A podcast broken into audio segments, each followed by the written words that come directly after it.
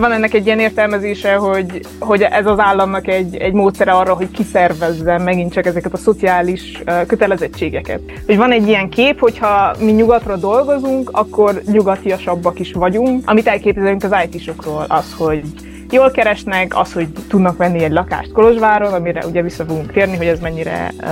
realitás. Az egyetlen hely, ahol az ember nem kell fizessen ahhoz, hogy leülhessen, az mondjuk, hogy a, a park, vagy a sétatér, viszont az is ugye az ántól néhány napja alatt felszámolódik.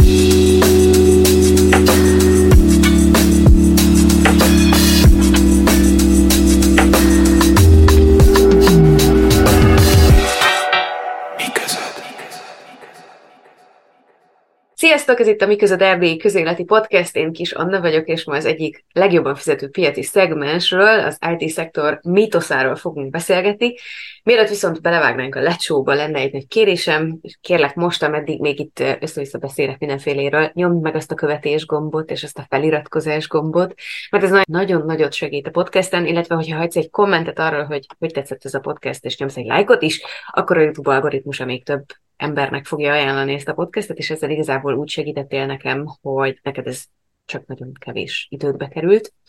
Illetve, hogyha úgy gondolod, hogy egy ilyen csatornának helye van az erdélyi magyar nyilvánosságban, és van rá lehetőséged, akkor a Patronon is támogathatod a csatorna növekedését, és ez pedig a linket a leírásban megtalálod. Nagyon köszi előre is, hogyha úgy döntesz, hogy támogatsz. Szóval, ma itt van velem Gondos Emőke, aki az idén védte a mesteri diszertációját a Közép-Európai Egyetemen, közismertebb nevén ugye a CEU, Szociológia és Szociálantropológia szakán, illetve a szerkesztője is az Új Szem című lapnak. Most nem tudom, hogy ez csak online lap, vagy nyomtatásban is van, de ezt ugye Online, online. Online, online, online, igen. És hát pár napja jelent meg a mai témánkkal kapcsolatos tanulmánya a hungarológiai tanulmányok évkönyvében is, úgyhogy szia Emőke, üdv a műsorban! Ja, na, köszi szépen. Tehát senkinek sem kell bemutatni, hogy miért számít kecsegtető munkalehetőségnek az IT szakma, még így is, hogy végül is valamennyire feloldották a teljes adókedvezmények alól ezt a szektort, ugye?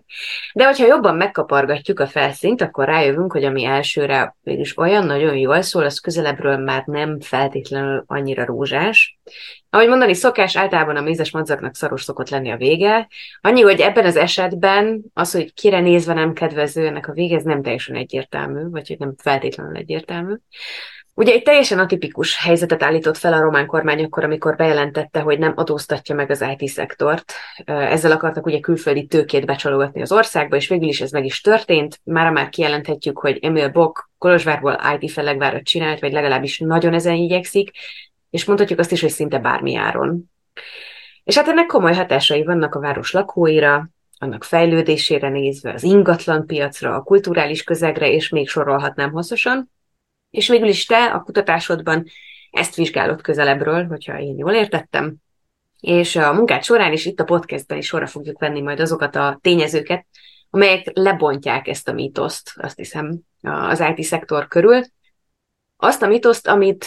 Ugye az IT-szektor is épít maga köré, a politikum is épít az IT-szektor mögé, és hát ugye ez a neoliberális rendszer is, amiről beszélsz, ez is építi köréje. Úgyhogy kezdjük talán onnan, ami így a legkézefekvőbb kérdés lehet, hogy egyáltalán miért lesz valakiből az IT-szektorban dolgozó szakember? Ez ugye nem ki, kimondottan csak programozót jelent, hanem nagyon sok más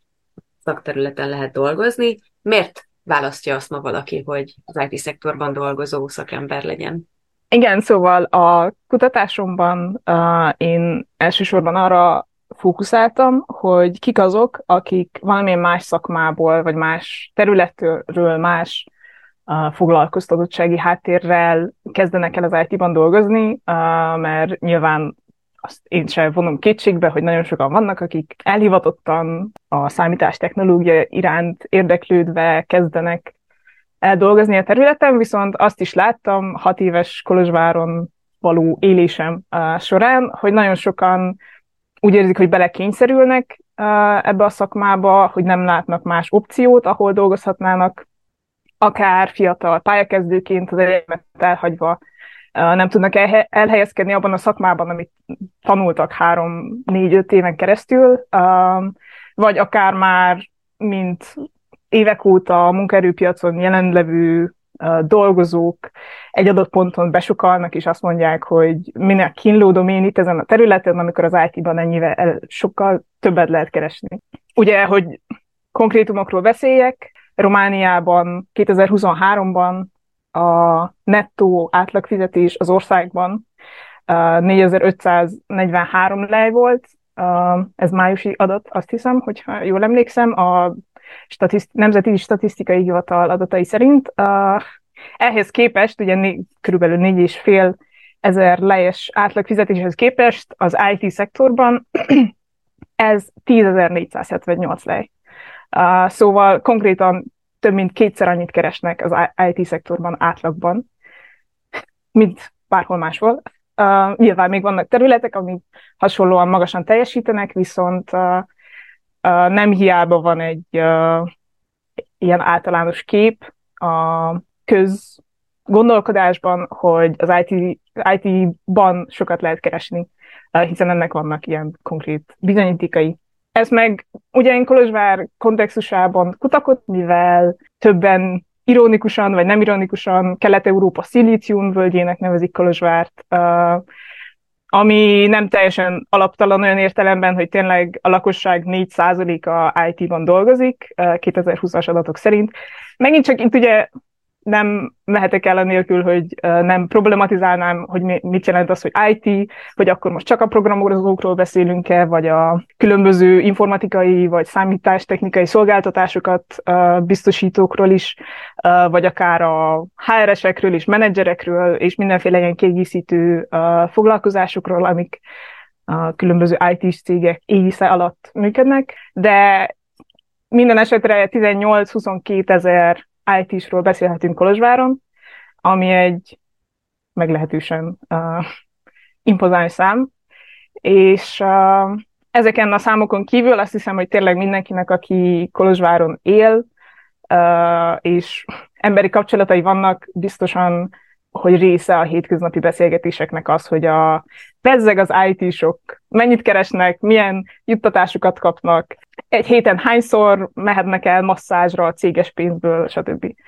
Ami egy ilyen kevert irítség, meg nem tudom, előítéletek, hogy milyen, az, milyen egy IT-s. Van, van egy presztízse az IT szakmának minden esetre, azt hiszem ezt is elmondhatjuk, annak ellenére, hogy,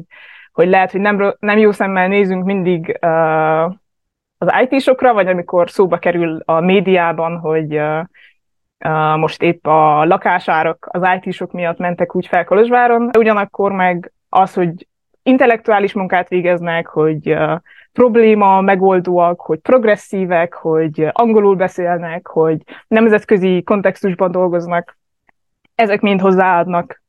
az IT presztízséhez. Amikor elkezdtem a kutatásomat, nai- naivitás lett volna a részemről azt mondani, hogy jaj, hát nem értem, hogy miért váltanak az emberek munkahelyet vagy pályát az IT-ra, hiszen ott volt az egyértelmű válasz. Viszont ugyanakkor azt éreztem, hogy, hogy emellett van valami más is,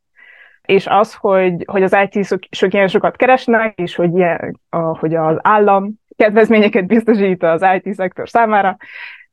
ez nem véletlen, hogy ennek van, van valami politikai, gazdaságtani háttere, és hogy ez ennek érdekel, hogy mi van a, a mélyén. Azért oda visszacsatolnék, hogy ezt azért szerintem érdemes kiemelni, vagy megnézni, hogy ez a, hogy ez a tízezer lej, ami ugye a duplája annak, ami, most nem emlékszem, hogy mondtad de hogy ez a, az átlagbért nettóban, vagy bruttóban határoztad Nettó. meg? Nettóban. Nettó. Na most, hogyha ha azt nézzük, hogy a, ugye a fizetésünknek a bruttója, tehát a bruttóból 40 5-46 százalék megy le, ugye, és az lesz a nettó. Tehát igazából az IT-szektor ugye azt a pénzt kapja meg, amit az átlagbért megkereső nem kap meg. Egy picivel többet annál. De hogy azért ezt látni kell, hogy igazából attól annyira kecsegtető, és ez majd még később szerintem beszélni fogunk róla, hogy, hogy mi az egyik mítosza ennek a történetnek, hogy igazából ő nem keres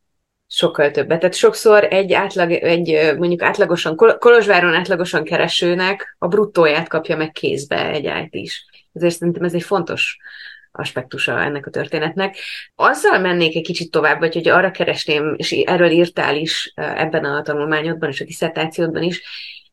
hogy értsük meg azt, hogy igazából miért váltják az emberek ezt a szakmát, miért váltják le az eredeti szakmájukat. Mi az oka igazából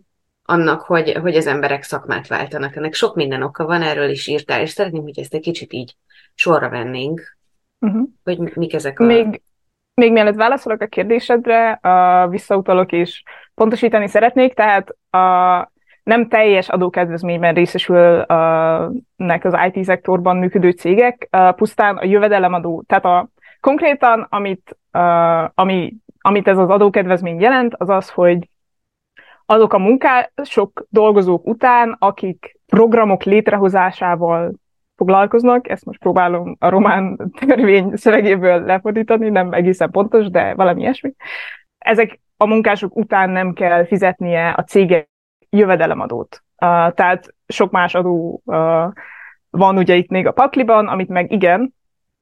uh, pusztán a jövedelemadó van elnézve. Uh, ugye 2001 út, ez egy 2001-es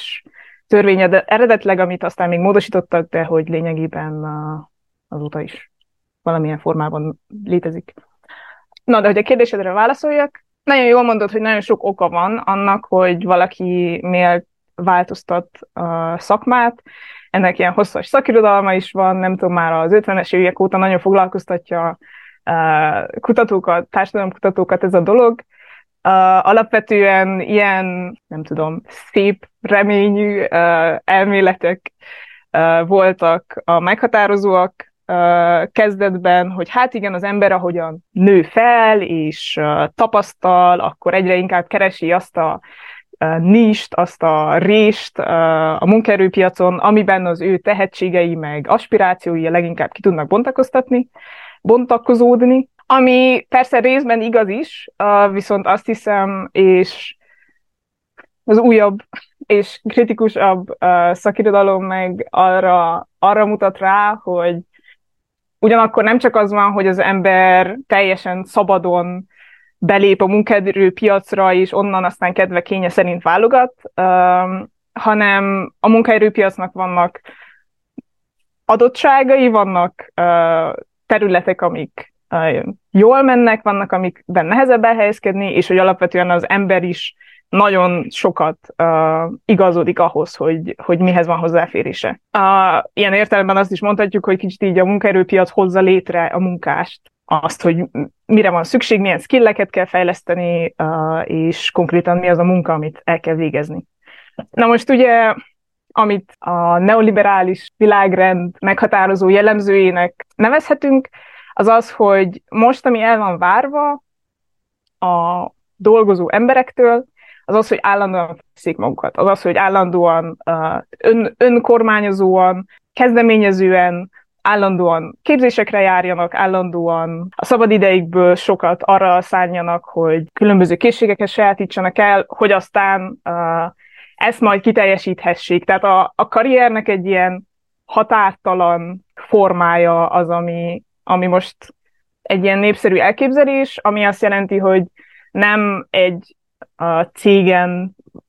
vagy bármilyen munkáltató intézményen belül képzeli el az ember a karrierjét, hanem ez egy ettől független dolog, amit ő próbál élesíteni, próbál fejleszgetni, és ehhez igazából annyiszor vált céget, ahányszor ezt jónak látja, annyiszor vált akár egészen szakmát, ahányszor ezt jónak látja.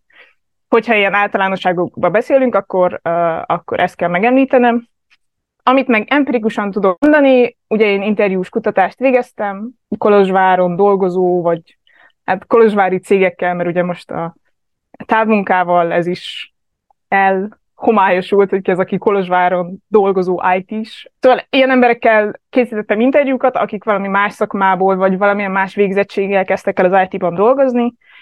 és azok a motivumok, amik uh, többször felmerültek az interjúkban, azokból a legfontosabbak az ténylegesen a, az anyagi stabilitás uh, egyrészt, meg másrészt a fejlődési lehetőség az, hogy látnak maguk előtt egy perspektívát, hogy most ennyit keresek, és majd öt év múlva annyit is megkereshetek. Másrészt az intellektuális, vagy hát inkább kognitív munka uh, presztízse. Nagyon sokan elmondták azt, hogy az előző munkahelyük, nem tudom, mint titkárként dolgoztak egy irodában, és hogy azt érezték, hogy nem használják az agyukat, és hogy beiratkoztak szinte hobbiból egy ilyen IT-s képzésre, ahol aztán meg rájöttek, hogy milyen nagyszerű dolog az, hogy problémákat kell megoldjanak, és végül is emiatt váltanak munkahelyet, illetve szakmát. Illetve egy harmadik nagyon fontos dolog, ami többször felmerült, főleg így a COVID után, ugye én idén tavasszal készítettem az interjúkat, és egy másik fontos tényező, ami így azt hiszem a fiatal generáció számára egy ilyen meghatározó élmény a világjárványjal kapcsolatban, az a egy bizonyos fajta talajvesztés, az, hogy nagyon sokan elveszítették a munká, munkájukat, így a karantén idején, a, vagy ha nem is veszítették el, de mindenképpen megkérdőjeleződött bennük, hogy mi az, mi az a terület, ahol tényleg el tudnak képzelni egy hosszú távon egy jövőt maguknak. Mi az, ami biztos, hogy nem fog egyik napról a másikra felszámolódni. És ide jön pedig be az, ami már abszolút egy ilyen mitosz képező uh, elem, az az, hogy hogyan gondolkodunk a technológiáról, hogyan képzeljük el a technológia szerepét a társadalomban, a jövőnkben. Ugyancsak egy interjú alanyom említette, hogy már ő, aki a 80-as években volt gyerek, már akkor ez így része volt ugye a közbeszédnek, hogy hát fiam, menjél el valami mérnöki vagy technikai egyetemre, mert hogy abban van a tudományban, meg a technológiában van a jövő, jövő és az ami, az, ami egy ilyen beszámítható élet, vagy hát pálya ívet tud adni amihez aztán kapcsolódtak, tehát ez, ehhez az alapvető technológia központuságból, vagy technológiában való bizalomhoz jött az a reális tapasztalat, hogy ugye egyrészt még 2008-ban a világgazdasági válság idején volt egy ilyen hullám, amikor nagyon sok cég csődöt mondott, az IT cégek voltak azok, amik nem, főleg Kolozsvár esetében uh, beszélek most például, akkor volt egy olyan hullám, ami, ami megmutatta, hát megmutatta, vagy elkezdte építeni ennek a, ennek a képét, hogy, uh, hogy az IT stabil, uh, és aztán meg tényleg 2020-ban volt egy ilyen másik hullám, ami ugye megint nagyon sok, nagyon sok vállalatot uh, csődbe vitt, viszont az IT cégek amiatt, hogy annyira rugalmas tudtak élni és tovább erősödni. És azért itt megemlítesz néhány olyan fogalmat, például a stabilitást, amit uh, egy ilyen szinte másik mitószként le is építesz, vagy hát kicsit azért hozzányúlsz a, az írásodban. Mert hogy ugye azt mondod, hogy annak ellenére, legalábbis az interjú alanyaid azt tapasztalták, hogy annak ellenére, hogy sokan úgy érzik, hogy ez valóban egy stabil ö, szakma, egy stabil állás lehet, egy stabil bevételi forrás lehet, mégis a, a való életben amúgy az történik, hogy nagyon könnyen tehetik, vehetik az embert, hogyha, hogyha ezt fennebb szeretnék. Tehát valamilyen szempontból azért mégiscsak egy kiszolgáltatottság is van ebben a történetben, mondjuk ellentétben azzal, hogy mennyire stabil tud lenni, nem tudom, az állami szférában dolgozóknak az élete. Így van, pontosan. Szóval ez volt az egyik ilyen ellentmondás, amivel dolgoztam a diszertáció írása során, hogy egyszerre él egy rugalmasság, flexibilitás, meg ez a stabilitás képzet a dolgozók vagy az IT aspiránsok fejében, ami nagyon izgalmas volt számomra, és az, az volt aztán ennek egy feloldása, amikor rájöttem, hogy azért nyilván relatív fogalmakkal dolgoznak, vagy hogy főleg amiatt, hogy olyan emberekkel interjúztam, akiknek volt valami más hátterük, mindig ahhoz viszonyították, szóval azok többen voltak, akik azelőtt, hogy végre megtalálták az IT-ban a stabilitást, azelőtt vendégmunkásként dolgoztak szezonálisan külföldön, nyilván nyugaton valahol. Um, vagy például egy interjú alanyom, akinek elvileg nagyon stabil ügyvédi pálya hevert a lábai előtt, úgymond, ő, még ő is azt mondta, hogy amiatt, amilyen a nem tudom, román rendszer, nem tudja biztosan, hogy megkapja ezeket a helyeket, amiket meg kellene kapjon, hogy bejut-e, meg létre tudja hozni azokat a kapcsolatokat, amiket létre kell hozzon, és végül is emiatt döntött úgy, hogy, hogy ő is beiratkozik egy kurzusnak, és elkezd programozni. Szóval, hogy, hogy mindig ilyen relacionálisak ezek a, a fogalmak, viszont Viszont tényleg nagyon sok szempontból jelen vannak így az IT-ban való uh, munka kapcsán. Már csak olyan szempontból is, hogy hát igen, milyen rugalmas, mert hogy nem kell feltétlenül bemenni az irodába dolgozni, meg lehet home office-ban, vagy ki lehet költözni falura. Ez volt egy másik ilyen érdekes ellentmondás, vagy uh, ellentét, ami megfogalmazódott az interjú alanyaim által, hogy van, aki azért kezd el az IT-ban dolgozni, hogy uh, úgymond felszabuljon és ki tudjon költözni Kolozsvárról, uh, van, aki meg azért kezd el IT-ban dolgozni, mert be akar költözni Kolozsvárra, és úgy érzi, hogy soha az életben nem fog tudni egy lakást venni Kolozsváron, ha csak nem az IT-ban kezd el dolgozni. És itt betenném, be, behoznám azt a kérdést, hogy akkor egyébként valóban tud-e lakást vásárolni, de ne szaladjunk ennyire előre. Inkább arról beszélj még egy kicsit, és aztán onnan rátérünk egy, egy másik mini fejezetedre is, miért jó az államnak, illetve a lokális közigazgatásnak ennyi kedvezményt és lehetőséget adni, biztosítani az IT-soknak, mert ez egy nagyon fontos kulcskérdés ennek a történetnek. Uh-huh. Igen, ez volt az egyik uh, ilyen centrális uh, kérdésem a, elsősorban a diszertáció megírása során. Ez az, amihez nyilván én, mint kis nem tudom, pályakezdő társadalomtudós, nem tudok egy olyan választ adni, nincsenek nagy statisztikai adatai, meg nincsen egy teljes rálátásom a romániai politikai gazdaságtanra. Viszont amit én megértettem belőle, azt el tudom mondani, és itt jön be újra a mítoszképzés, illetve az IT, mint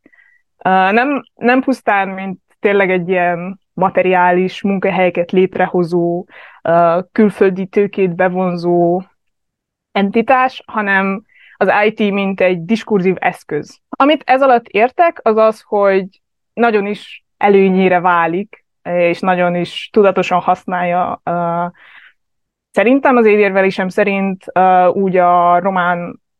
állami politika csinálás, uh, mind a média, illetve lokálisan a kolozsvári városvezetés az IT szektornak ezt a mítoszát, amit egyrészt ugye, tehát ilyen konkrét mm, dolgokon keresztül hoz létre, mint, mint az adókedvezmény, mint különböző városi intézkedések, amik lehetővé teszik azt, hogy egyre több nyugati cég bevonuljon a városba, hogy a városközpont lényegében átalakuljon egy ilyen hubbá, ami kis, egyre inkább kiszorítja az embereket és azokat, tehát az embereket, akik tényleg a városban akarnának élni, azok javára, akik meg pusztán csak behozzák a tőkét, és generálják a városnak egy ilyen smart, a smart city cégét. De hogy, hogy ezt miért is csinálják, a város meg az állam, az én érvelésem az az, hogy mind a kettőnek uh, érdekében áll létrehozni egy ilyen minta példány. Most az a baj, hogy a, a dolgozatomban azt mondom, hogy poster child,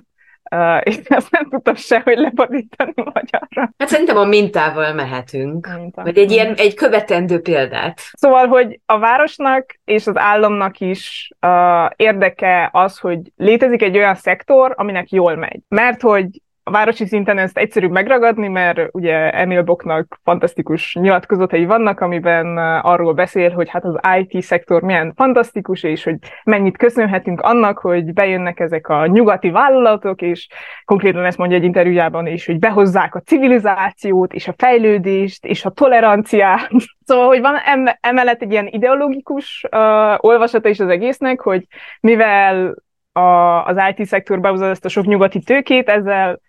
a nyugati értékek is uh, importálódnak.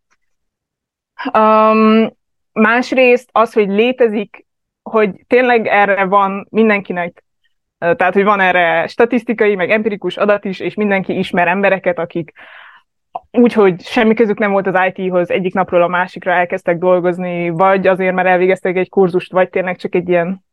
technical support pozícióban uh, sikerült elhelyezkedniük bármilyen előzetes tudás nélkül, ez létrehozza a társadalmi mobilitásnak a képzetét. Ami bizonyos, szem, bizonyos értelemben valós, uh, szóval tényleg embereknek sikerül kitörniük így úgymond egy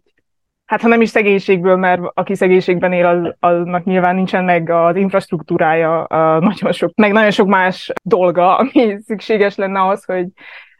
hogy elkezdjen az IT-ban dolgozni. Viszont, viszont azt tényleg láthatjuk, hogy nem tudom, egy alsó középosztálybeli uh, helyzetben szocializálódó ember elkezd az IT-ban dolgozni, akkor tényleg szintet tud lépni, és uh, sokkal többet fog keresni, mint a szülei. Uh, ami ugye egy ilyen, a társadalmi mobilitásnak egy uh, uh, mérőfoka.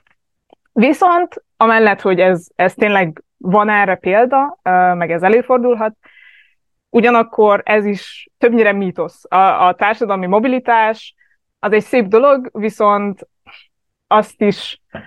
alapvetően az az üzenet, hogy hát igen, hogyha tanulsz, megint csak Emil Bokot kell idéznem, aki azt mondja, hogy hát az IT-ban vannak a jó munkahelyek, és a, a szegénységből kivezető út, meg a jobb fizetéshez vezető út az az oktatás, Ami alatt ő nyilván nem azt érti, hogy hát igen, hogyha megharcolod és bejutsz a bölcsészkarra, és elvégzed a bölcsészkart, akkor utána majd lesz egy jó tanári fizetésed, hanem azt érti ez alatt, hogy hát igen, hogyha van egy kicsi eszed, akkor hagyod a francba, amit eddig csináltál, és beiratkozol egy IT kurzusra, hogyha van rá pénzed. Ami egy másik téma, hogy, hogy azért kell egy alapvető tőke ahhoz, hogy az ember egyáltalán el tudjon kezdeni uh, ezen az úton járni, de hogy ugye az ő, ez az érvelés szerint, a társadalmi mobilitás e fajta értelmezése szerint egyéni felelősség az, hogy neked sikerül-e az életben egy jó megélhetést biztosítani magadnak. És ez, ami szerintem rettentő problematikus, mert ez egy ilyen depolitizáló eszköz igazából, hogyha ha így vesszük, ami eredményezi, hogy, hogy az emberek tényleg nem abban fognak gondolkodni, hogy milyen baj van a társadalommal, és milyen más döntéseket kellene hozni a politikában, hanem csak arra fognak fókuszálni, hogy na jó, hogyha én magamnak jót akarok, meg én mondjuk a családomnak jót akarok, akkor elkezdek most én is az IT-ban dolgozni. Uh, és hogy visszatérjek uh, ugye a kérdéshez, a városnak ez abszolút érdekében áll, az államnak abszolút érdekében áll, mert ez azt jelenti, hogy mentesítik magukat a szociális kötelezettségeik alól. Szóval akkor nem kell tényleg az oktatásba fektetni, meg nem kell uh, tényleg a társadalmi egyenlőtlenségekkel foglalkozni, hogyha lehet újjal mutogatni, hogy hát pedig az IT-szektor. Ennek ellenére most, amikor készültem a beszélgetésünkre, akkor megtaláltam egy ilyen programozó iskolának a weboldalát, ahol a felhívás az így szól, az első oldalon, hogy kezdj IT kar- karriert bárhonnan, fizes, ahogy kényelmes, és dolgoz, ahogy szeretnél. Tehát abszolút ezekre a toposzokra épülnek ezek a felhívó szövegek, amiket te elmondasz. Sőt, ugye azt a látszatot kelti, hogy valóban e, aztán a leírásban leírja azt is, hogy hát nem muszáj előre kifizetni, hanem lehet részletben, és lehet utólag, miután már elhelyezkedtél,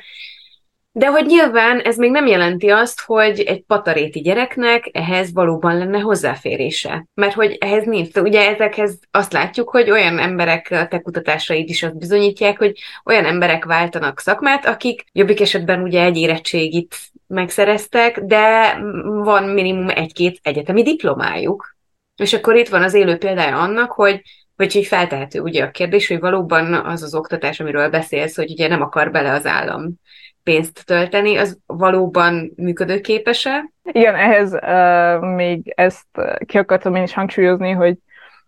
a,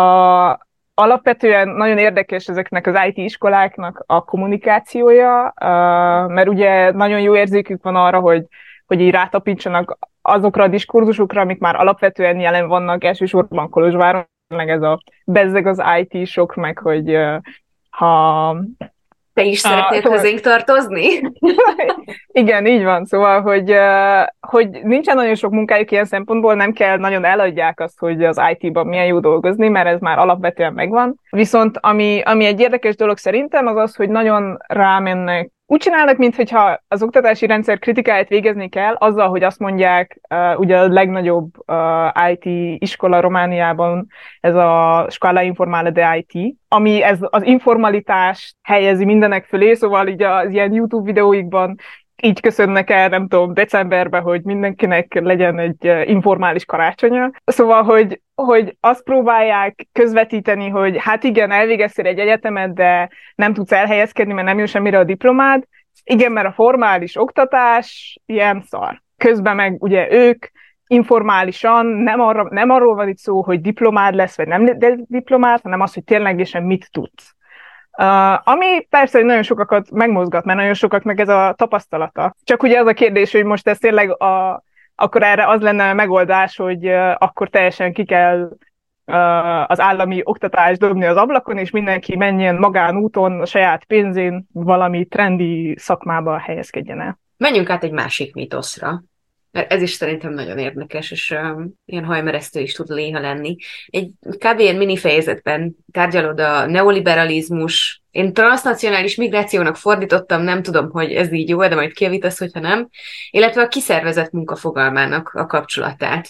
És szeretném, hogyha egy kicsit tisztáznánk ezeket a fogalmakat, mert hogy végül is ezek adják a politikai, de főként gazdasági ideológiai a alapokat, ahhoz, hogy ma úgy tudjon működni az IT-szektor, ahogy működik, és olyan hatásai legyenek, amilyenek vannak, és hát ezeket um, szoktuk, te is mondod, meg szerintem sokszor mondjuk kocsmasztalán, hogy főként mi érezzük, akik nem az IT-szektorban dolgozunk, de én azért bizakodó vagyok, hogy talán egy ilyen kritikusabb IT-szektorban dolgozó ember is fel, felfedezi ezeket a, uh-huh. ezeknek a dolgoknak a jelenlétét. Igen, ez volt egy érdekes perspektíva, vagy elemzési keret, uh, amivel így incselkedtem. A, a transnacionális migráció, azt hiszem, igen, erre nincsen ennél sokkal magyarabb szó. De ami alapvetően, igen, azt a fajta migrációt jelenti, ami nemzetek közötti fizikai helyváltoztatás jelent. Uh, elsősorban bár nem, nem csak munka migráció tartozik ide, de az én gondolatmenetemhez ezt a fajta migráció kutatása az, ami, ami érdekes ilyen fogalmakat biztosított, és uh, valóban nagyon sok párhuzam van a kettő között, akár csak megint ilyen empirikusan nézve ez, ez is egy olyan dolog, ami elhangzott interjú alanyaim szájából, hogy hát igen, hogyha volt, aki azt mondta, hogy hát aki valamire is jó Romániába, az már vagy kiköltözött, vagy IT is lett, uh, illetve Oana Matescu egy kolozsvári szociológus tanulmánya, ő szintén foglalkozott a, az IT-szektorban való reprofessionalizációval. Uh, neki egy interjú alanya mondta ezt, hogy hát nem tudom, mit, kezdhet, mit kezdtem volna, hogyha nincs az IT, valószínű Spanyolországban epretszelek. És ugye, ahogy mondtam, az én interjú alanyaim között is sokan voltak, akiknek már van tapasztalata um, vendégmunkával, vagy külföldön éltek évekig, uh, ahol próbálták, próbáltak felhalmozni valami kisike pénzt, amivel aztán itthon meg tudnak élni, vagy házat tudnak építeni, vagy megvannak ezek a toposzok mindenkinek a fejében, azt hiszem, uh, főleg a rurális környezetben szerintem nincsen olyan falu, ahol ne lennének olyan családi házak, amilyen külföldön szerzett pénzből épülnek fel, és hogyha ha tényleg ezt rávetítjük az IT-s kiszervezett munkára, akkor nagyon érdekes párhuzamok merülnek fel. Mielőtt ebbe belemegyek, akkor pont akkor magyarázom meg, hogy mi a, a kiszervezett munka. Ugye az outsourcing az azt jelenti, itt megint csak elsősorban nemzetközi outsourcingot értek ez alatt, bár outsourcing az is lehet, hogyha két szomszédos cég egymás között uh, kiszervez munkákat, de elsősorban itt azt értem ez alatt, amikor egy másik országban létező vállalat bizonyos munkafolyamatokat, vagy akár egész projekteket kiszervez egy itteni romániai uh, vállalatra. Ez az IT-ban nagyon gyakori, azért is, mert hogy ugye infrastruktúra szempontjából rettentő egyszerű megoldani az, hogy, hogy nagy földrajzi távolsággal dolgozzanak együtt cégek. Meg ami egy nagyon fontos szempont, az pontosan ez, a, ez az ellentmondás, amit uh, szintén így már pedzettünk, az az, hogy a nemzetközi munkaerőpiacon a román IT-sok, mint olcsó munka vannak reklámozva, hogyha az ember felmegy, be, beírja, hogy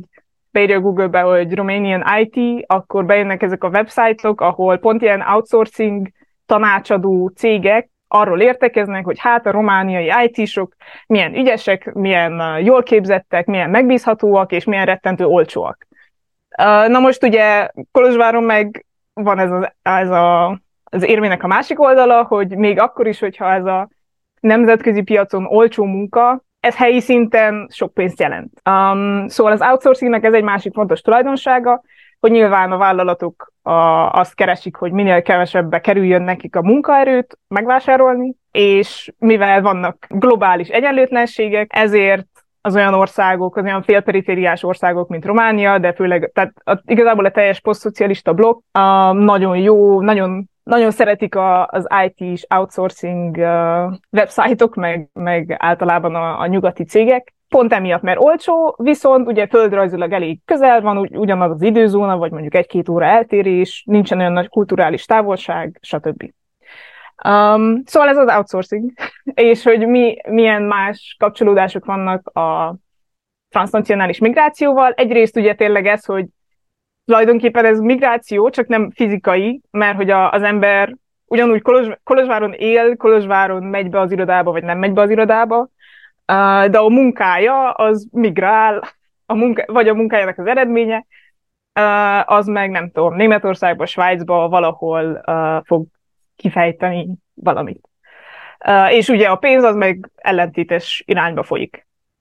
Na most két dolog van ezzel kapcsolatban, amit szerintem fontos kiemelni. Az egyik az az, hogy van, ami megint csak egy ilyen mítosz, vagy egy, ugyancsak egy ilyen toposz, ami ami ebben a diskurzusban nagyon jelen van, az az, hogy ez, amit Emil a nyilatkozatai kapcsán említettem, hogy, hogy van egy ilyen kép, hogyha mi nyugatra dolgozunk, akkor nyugatiasabbak is vagyunk. Uh, ugye az it főleg, nem tudom, angolul um, beszélnek a munkahelyen, meg alapvetően a kód az egy ilyen nyelven felüli, vagy kulturális különbségek felett álló dologként van elképzelve, közben meg nyilván nem de hogy emiatt az ilyen nemzetköziség miatt van ennek egy ilyen presztízse, meg van, van egy ilyen aurája, hogy akkor a, a nyugati értékek jönnek vissza így a pénzzel együtt, ragadnak rá itt az emberekre. Hát meg kicsit ez a, az államnak ez a neoliberális látás pontja, hogy, hogy a, a migrációból ugye egyrészt van, uh-huh. van a fizikai migrációnk, ami azt jelenti, uh-huh. hogy több millió román állampolgár dolgozik külföldön, és nagy uh-huh. kérdés a román állam fele, uh-huh. hogy ez miért jó a román államnak. Hát nyilván azért, mert ezeknek az embereknek a nagy százaléka elképesztő mennyiségű pénzt küld haza az országba, amit az emberek itt költenek el. Így van. Így van, igen, ez nagyon fontos, amit mondasz, hogy ezt Dana Domsedi így is fogalmazza meg, hogy a, a migrációval kapcsolatban, uh, ami tényleg az EU, EU szinten így a 2010-es években egy ilyen valami, tehát a statisztikákat Románia így lecsapta, kicsapta munkamigráció kapcsán, és ennek, van ennek egy ilyen értelmezése, hogy, hogy ez az államnak egy, egy módszere arra, hogy kiszervezze megint csak ezeket a szociális kötelezettségeket. Mert hogy hát, hogy nem, nem találsz munkát itthon, hát nézd meg, mennyi sok szép ország van még az Unióban, ahol mind dolgozhatsz. És hogy ugyanez a, tehát ugyanaz a mechanizmus, um, így a, az outsourcingban dolgozás uh, is lényegében, illetve itt azt is meg lehet említeni, hogy ugyanúgy jelen van, ami, amit a szakirodalom brain drainnek uh, nevez, ez a igazából agy leszívás, ez nem egy nagyon jó kifejezés, de ami azt a jelenséget uh, foglalja magába, hogyan a jól kiképzett, tehetséges fiatalok elhagyják az országot máshol próbálva szerencsét. Uh, ugye ez a, a munkamigrációnak egy ilyen fontos tényezője, és hogy igazából az IT kapcsán is beszélhetünk egy ilyesmiről, hogy egyszerűen a jól képzett és lelkes fiatalok lényegében migrálnak így a saját kulturális, meg szociális közegükből, még akkor is, hogy a fizikailag egy helyben maradnak. Azt hiszem, amit talán számomra a legmeglepőbb volt a, a tanulmányodban, az az, amit a középosztály mítosza kapcsán írtál. És ugye azt mondod, hogy, hogy a középosztály kapcsolatban van egy ilyen felépített illúziónk, és ez, ami, ami ezt már azt hiszem, pedzegettük, hogy, hogy igazából az van, hogy bármit elérhetek, hogyha elég komolyan hajtok érte, és mhm. akkor rájövünk, hogy nem, rájövünk, hogy, vagy hogy rá kell jöjjünk arra, hogy azok a, az értékek, amiket mi az a középosztályhoz kapcsolunk, vagy úgy gondolunk, hogy az, az, azok így oda tartoznak, azok, azok nagy mértékben akár még az IT-szektorban dolgozóknak sem elérhető célok, vagy legalábbis nem elérhetőek olyan gyorsan, mint ami, ahogy ezt mondjuk ők is gondolják, amikor elkezdenek az IT-ban gondolni, meg főként mi, akik nem dolgozunk benne, gondoljuk. Úgyhogy igen, arra kérnélek, hogy itt egy kicsit vett sorra, hogy mi is ez az illúzió, amit mi itt a, a, a középosztályal kapcsolatosan elgondolunk, és akkor utána el lehet gondolkodni azon, hogy, hogy akkor mi hova tartozunk.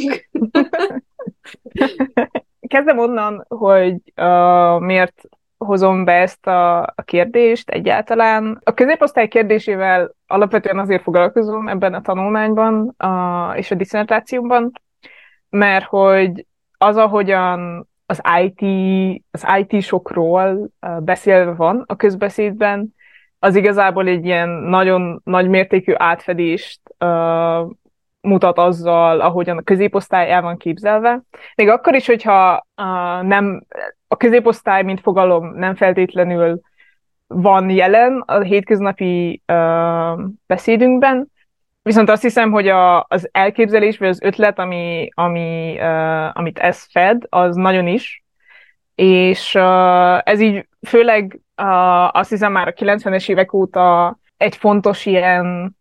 társadalmi mítosz, több több társadalomtudós uh, hivatkozik rá. Legutóbb Ibermár Káronnak volt a magyar középosztály történetéről, és hát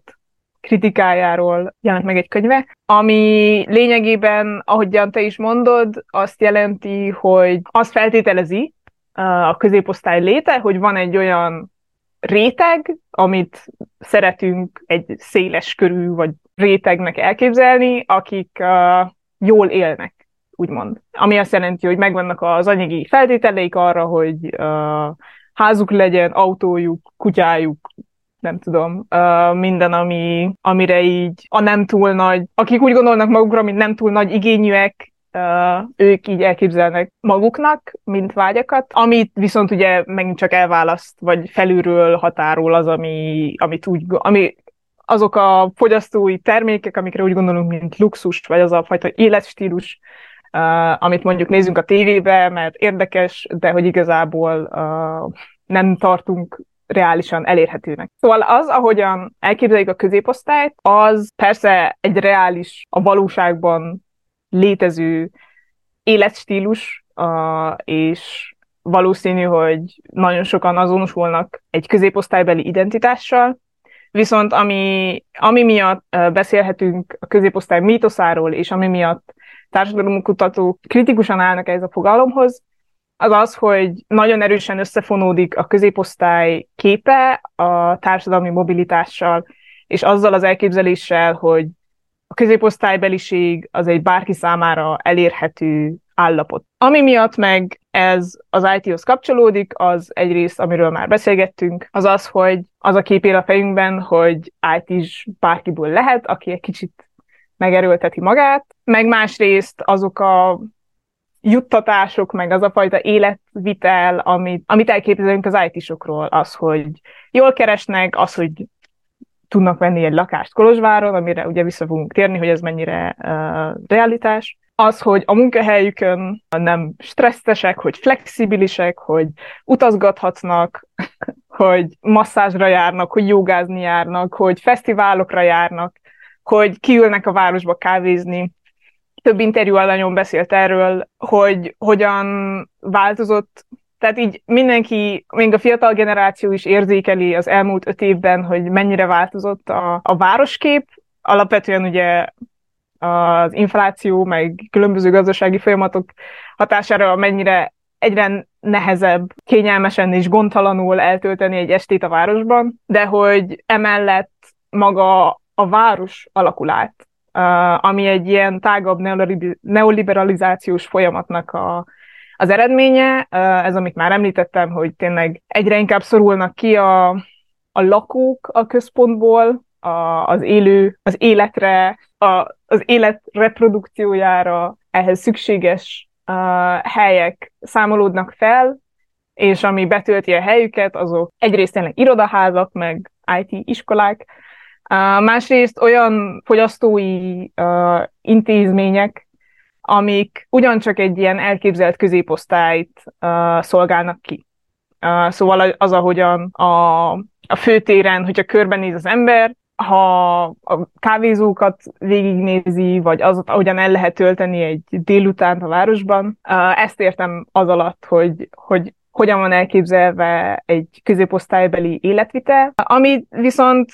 ugye egyre kevésbé megengedhető, amit egyre kevésbé tud megengedni magának az átlag korozsvári, hogy mondjam így. Egy másik fontos folyamat ebben a témában, uh, megint csak ilyen kolozsvári vonatkozásban, az a, a városnak a fesztivalizációja, a közösségi tereknek a teljes felszámolása, tehát az, amikor már tényleg a, a parkba az egyetlen tényleges hely, ahol az ember nem kell fizessen ahhoz, hogy leülhessen, az mondjuk, hogy a, a park, vagy a sétatér, uh, viszont az is ugye az Antol néhány napja alatt felszámolódik. Tehát ez a fajta ilyen maximális... És előtte két héttel, és utána még két héttel. Ezt azért ne felejtsük el, mert ez már rögtön egy hónap. Igen, igen. Uh, jogos. Um, szóval ez a, ez a teljesen radikális privatizáció uh, és, a, és a profit központuság uh, az, ami, ami egyre inkább uh, ami már egy jó ideje jellemzi a városvezetést, de egyre inkább, és ami, ami szintén összekapcsolható ezzel a, a képzettel, hogy itt van egy olyan középosztály, amit mi ki kell szolgáljunk, mondja ezt a városvezetés, uh, akik főként ezek a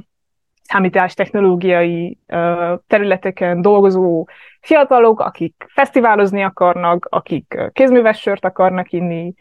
uh, stb. Viszont ez kiszorít nagyon sok más ember tényleg, akit mint átlag kolozsvári uh, tudnék megnevezni, konkrétan a fizikai terekből és igazából a városi életből. De ezt azért szerintem mondjuk el, hogy, hogy ugye Kolozsáron az egyik leg, nem is tudom, nem is kérdem úgy a mondatomat, hogy mondjuk a mi generációnknak az egyik most már kezd egy ilyen kulcskérdésévé válni az, az hogy, hogy leszünk-e mi valaha is képesek mondjuk lakást venni Kolozsváron. Mm. És ugye ilyen szempontból is én látok egyfajta ilyen áhítozó attitűdöt részünkről, nem IT-sok részéről, így az IT-sok fele, hogy hát igen, ők megtehetik, hogy megveszik a lakást, és érdekes módon ezt leírott te is a tanulmányodban, hogy hát amúgy olyan nagyon messzire ők sincsenek tőlünk, mert mm. lehet, hogy mondjuk dupláját keresik, vagy kicsivel többet, mint dupláját keresik az átlagbérnek, de ez még mindig csak arra elég, hogy a 160 ezer eurós kétszobás lakásra egy bankkölcsönt vegyenek fel, amit 30 évig ők is ugyanúgy fizetnek, mint bárki más, aki nem IT-ban dolgozik. Tehát, hogy annyira mondjam így rácuppant a város az IT-szektor jelenlétére, és annyira ezáltal meghatározottnak érzi magát például az ingatlanpiac, hogy most már ott tartunk, hogy igazából azok számára sem elérhető, akikről eddig azt mondtuk, ugye, hogy ők mennyire privilegizált helyzetben vannak. Ugye erről a tanulmányunkban is beszélsz, hogy igazából azok az emberek, akik ugye ilyen outsourcingban, tehát ki, kiszervezett munkában dolgoznak, ők végül is valóban ezt a, az olcsó munkaerőt jelképezik, akinek nem kell kimigrálni az országból, hanem itthonról végezheti ezt, és ebből adódólag ugye van egy ilyen jó élet szituációja, és az, aki mondjuk direkt a, nem is tudom, hogy hogy fogalmaztál, direkt a megrendelőnek dolgozik, mondjuk a Google-nek, vagy a Facebook-nak, a Meta-nak, vagy és a többi, az ugye az, aki mondjuk ennél sokkal nagyobb fizetést kaphat, és akire mondjuk valóban érvényes lenne az az idealizált kép, ami így terjeng az emberek között az IT-sokról. És azért ehhez, itt az outsourcingról nagyon sokat gondolkodtam, ezen a helyzeten, mert hogy ugye többek között én is most már egy olyan helyzetben vagyok, hogy egy külföldi cégnek dolgozom, egy amerikai cégnek dolgozom. Nagyon sok ismerősöm van így. Mi, akik bölcsészkart végeztünk, vagy teljesen van, tehát hogy messze is áll tőlünk ez a fajta világ, már mint így az IT világa, mégis oda jutottunk, és ez, és ez már nem az IT, hanem valami teljesen más, oda jutottunk, hogy jó, mi is akkor egy ilyen kiszervezett munkája leszünk egy, egy valamilyen cégnek, mert még mindig többet fizet, mint hogyha maradtam volna mondjuk kulturális szektorban dolgozó. Uh-huh. És hogy most már ez a folyamat, én úgy látom, hogy így kiterjedt az IT-szektoron kívülre,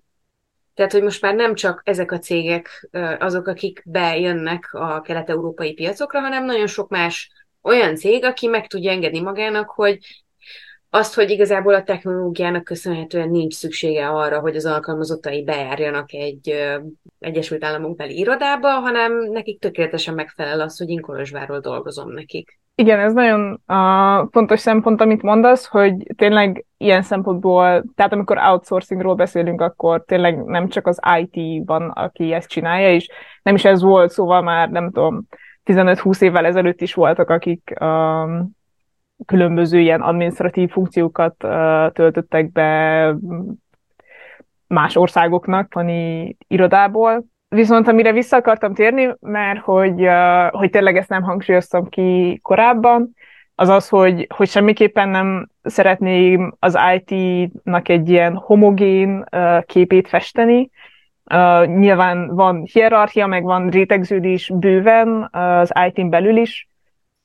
itt fontos például elmondani, hogy, hogy nagyon sokan vannak, akik csatlakoznak így az IT szektorhoz, átképezik magukat ezzel a képpel a fejükben, hogy milyen jól fognak keresni, és aztán pont ugyanúgy egy minimálbéren uh, dolgoznak valami kis helyi cégnél. Ez például szerintem fontos elmondani, hogy a magyarokat nagyon sok esetben uh, érinti, uh-huh. mert aki úgy érzi, aki főleg a fiatalok, akár az én generációmban, aki nem biztos a román tudásában kiszolgáltatottabbnak érzi magát, és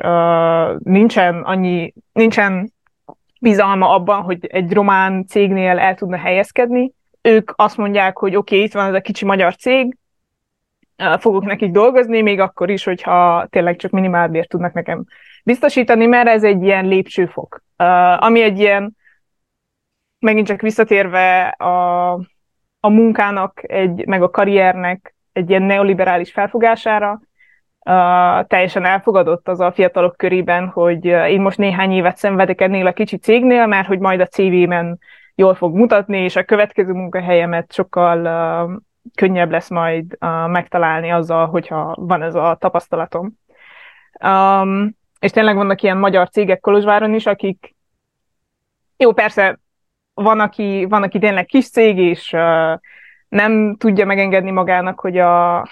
a dolgozóit jól megfizesse, viszont azért kizsákmányolás is bőven van, és nagyon sokan visszaélnek azzal a pozíciójukkal például, hogy kapcsolatuk van a, a magyar tanszékkel, a, vagy a magyar tagozattal a, az infószakon, és egyszerűen becsatornázzák a frissen végzett diákokat, tényleg ilyen égbéren,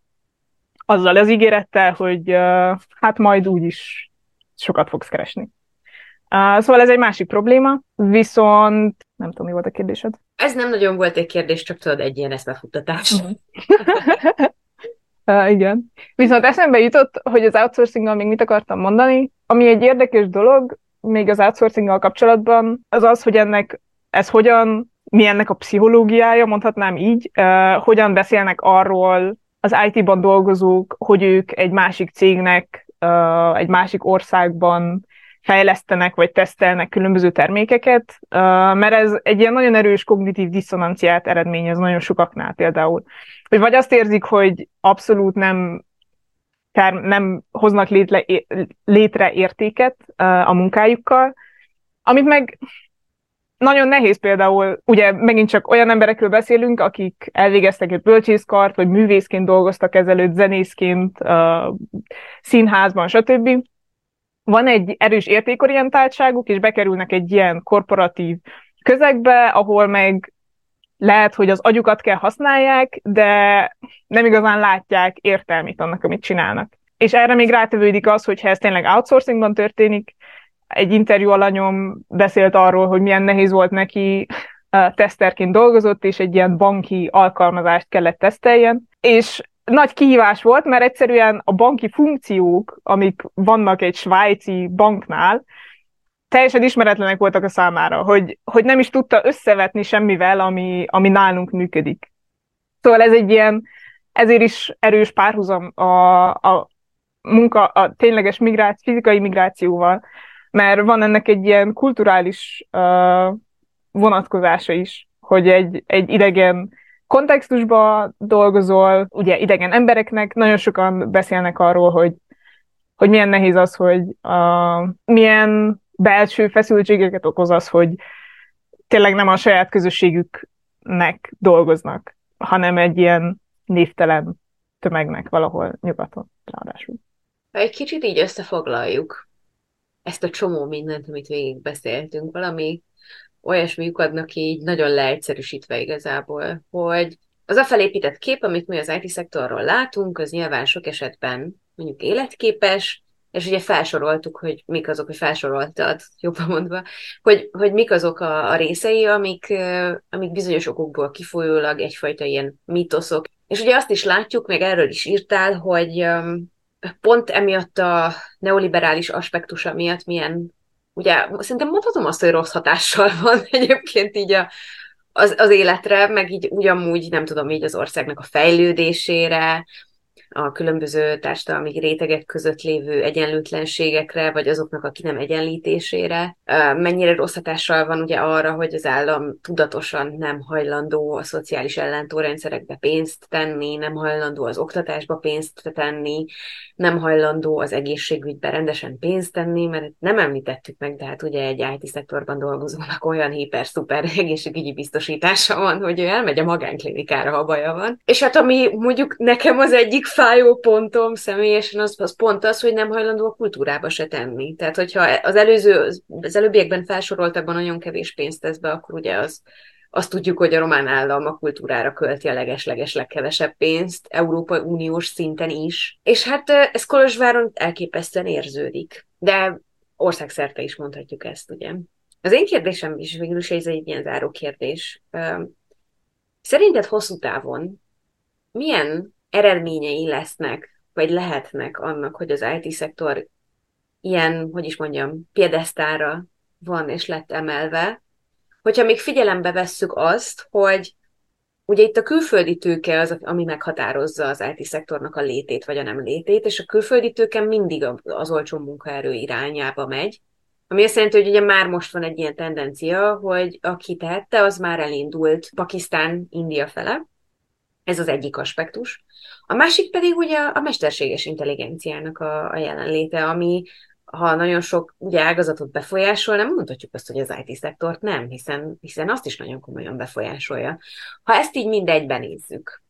akkor szerinted így hosszú távon, nem tudom, milyen jövőt képzelsz magunknak? Ezt én is megkérdeztem az interjú alanyaimtól, ugye áprilisban már túl voltunk a ChatGPT-nek a nagy bumja, um, a bumja után voltunk, és kérdeztem, hogy, hogy,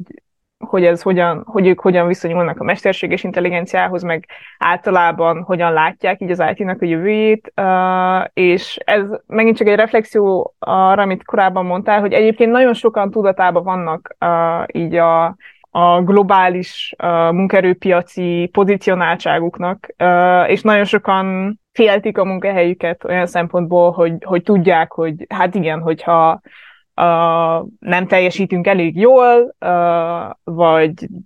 nem tudom, bármi történik, akkor fogja magát a cég és elmegy egyel arrébb, mert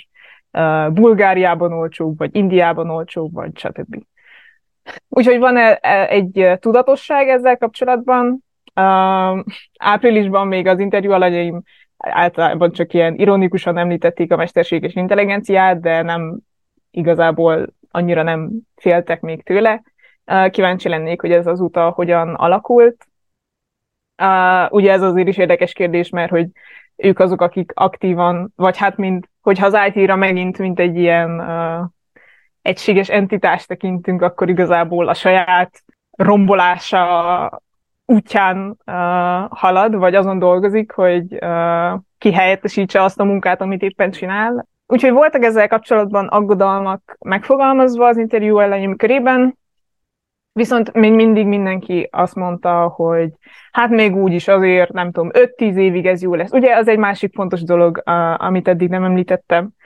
És megint egy párhuzam a vendégmunka kapcsán, hogy nagyon sokan, ismét csak elmondom, olyan emberekkel interjúztam, akiknek ez már második, harmadik uh, szakmájuk. A legtöbben azt mondták, hogy csak ideiglenesen csinálják ezt. Hogy egy néhány évig, amíg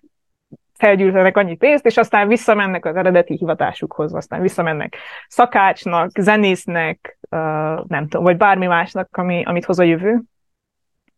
Viszont alapvetően ez erre csak mint egy ilyen dobogó, vagy egy ilyen helyzeti megoldást tekintenek, és ezek az emberek nem aggódnak így a hosszú távú jövőt tekintve, mert tudják, hogy amíg nekik erre a terület, vagy munkára szükségük van, addig rendben lesz. Hosszú távon viszont kérdés, és ugye ilyen városi vonatkozásban is nagyon is jogos ez, amit mondasz, hogy a, a kulturális szektor például hogyan írtja ki az IT, megint csak nem szó szerinti értelemben, hanem itt nagyon is a, a városvezetés, meg a, az államnak a közreműködésével. Nem kell azt hiszem nagyon részletezni az ecsetgyárnak a történetét. Érdekes volt különben egy olyan olyan informatikussal interjúzni, aki most ott dolgozik, egy olyan irodának, ugye több